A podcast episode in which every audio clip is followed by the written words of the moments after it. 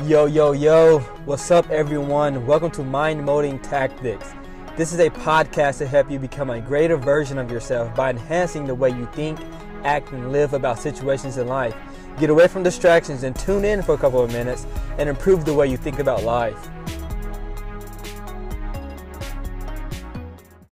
Yo, what's up, everyone? I hope your lives are well and you are living your best life.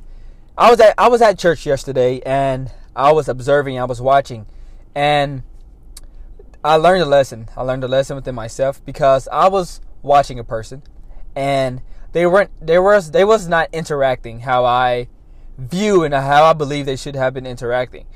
And there are times in our life as people because there are, we are always wanting to give our opinion.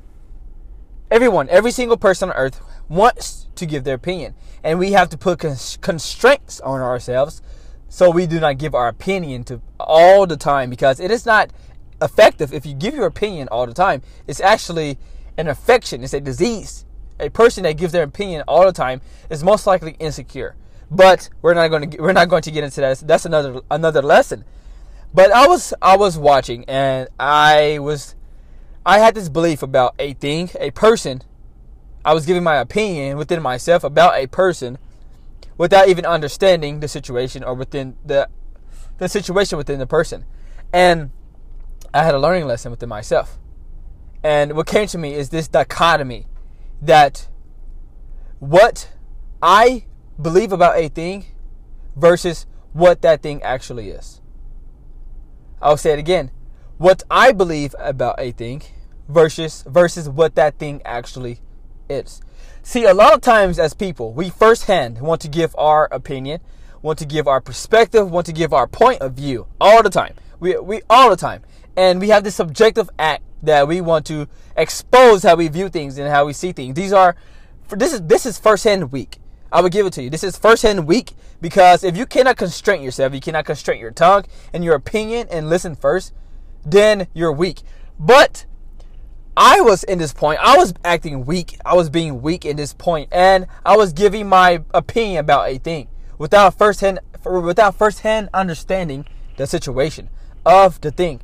And we have to dissect this in our lives and become aware of this when we are doing this in our lives. Because if you are firsthand giving your opinion about a thing without even first understanding what that thing actually is, then you will be detrimental. You will cause harm to yourself.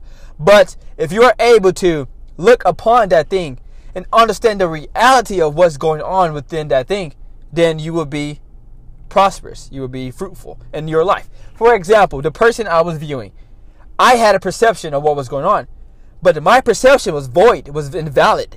And what the reality of what was going on was not concord, was not contouring my perception. Meaning that my perception, my perspective about the situation didn't match. It didn't match because I firsthand viewed the situation off what I believe instead of what it could be and what it actually is. I was subjective, I wasn't objective.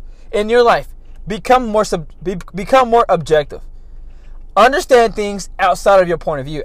Understand things that contradicts what you think firsthand. If you are able to do this, you will grow, you will flourish, and you will be prosperous in your life every time. I grant it, I promise you, and I Love you.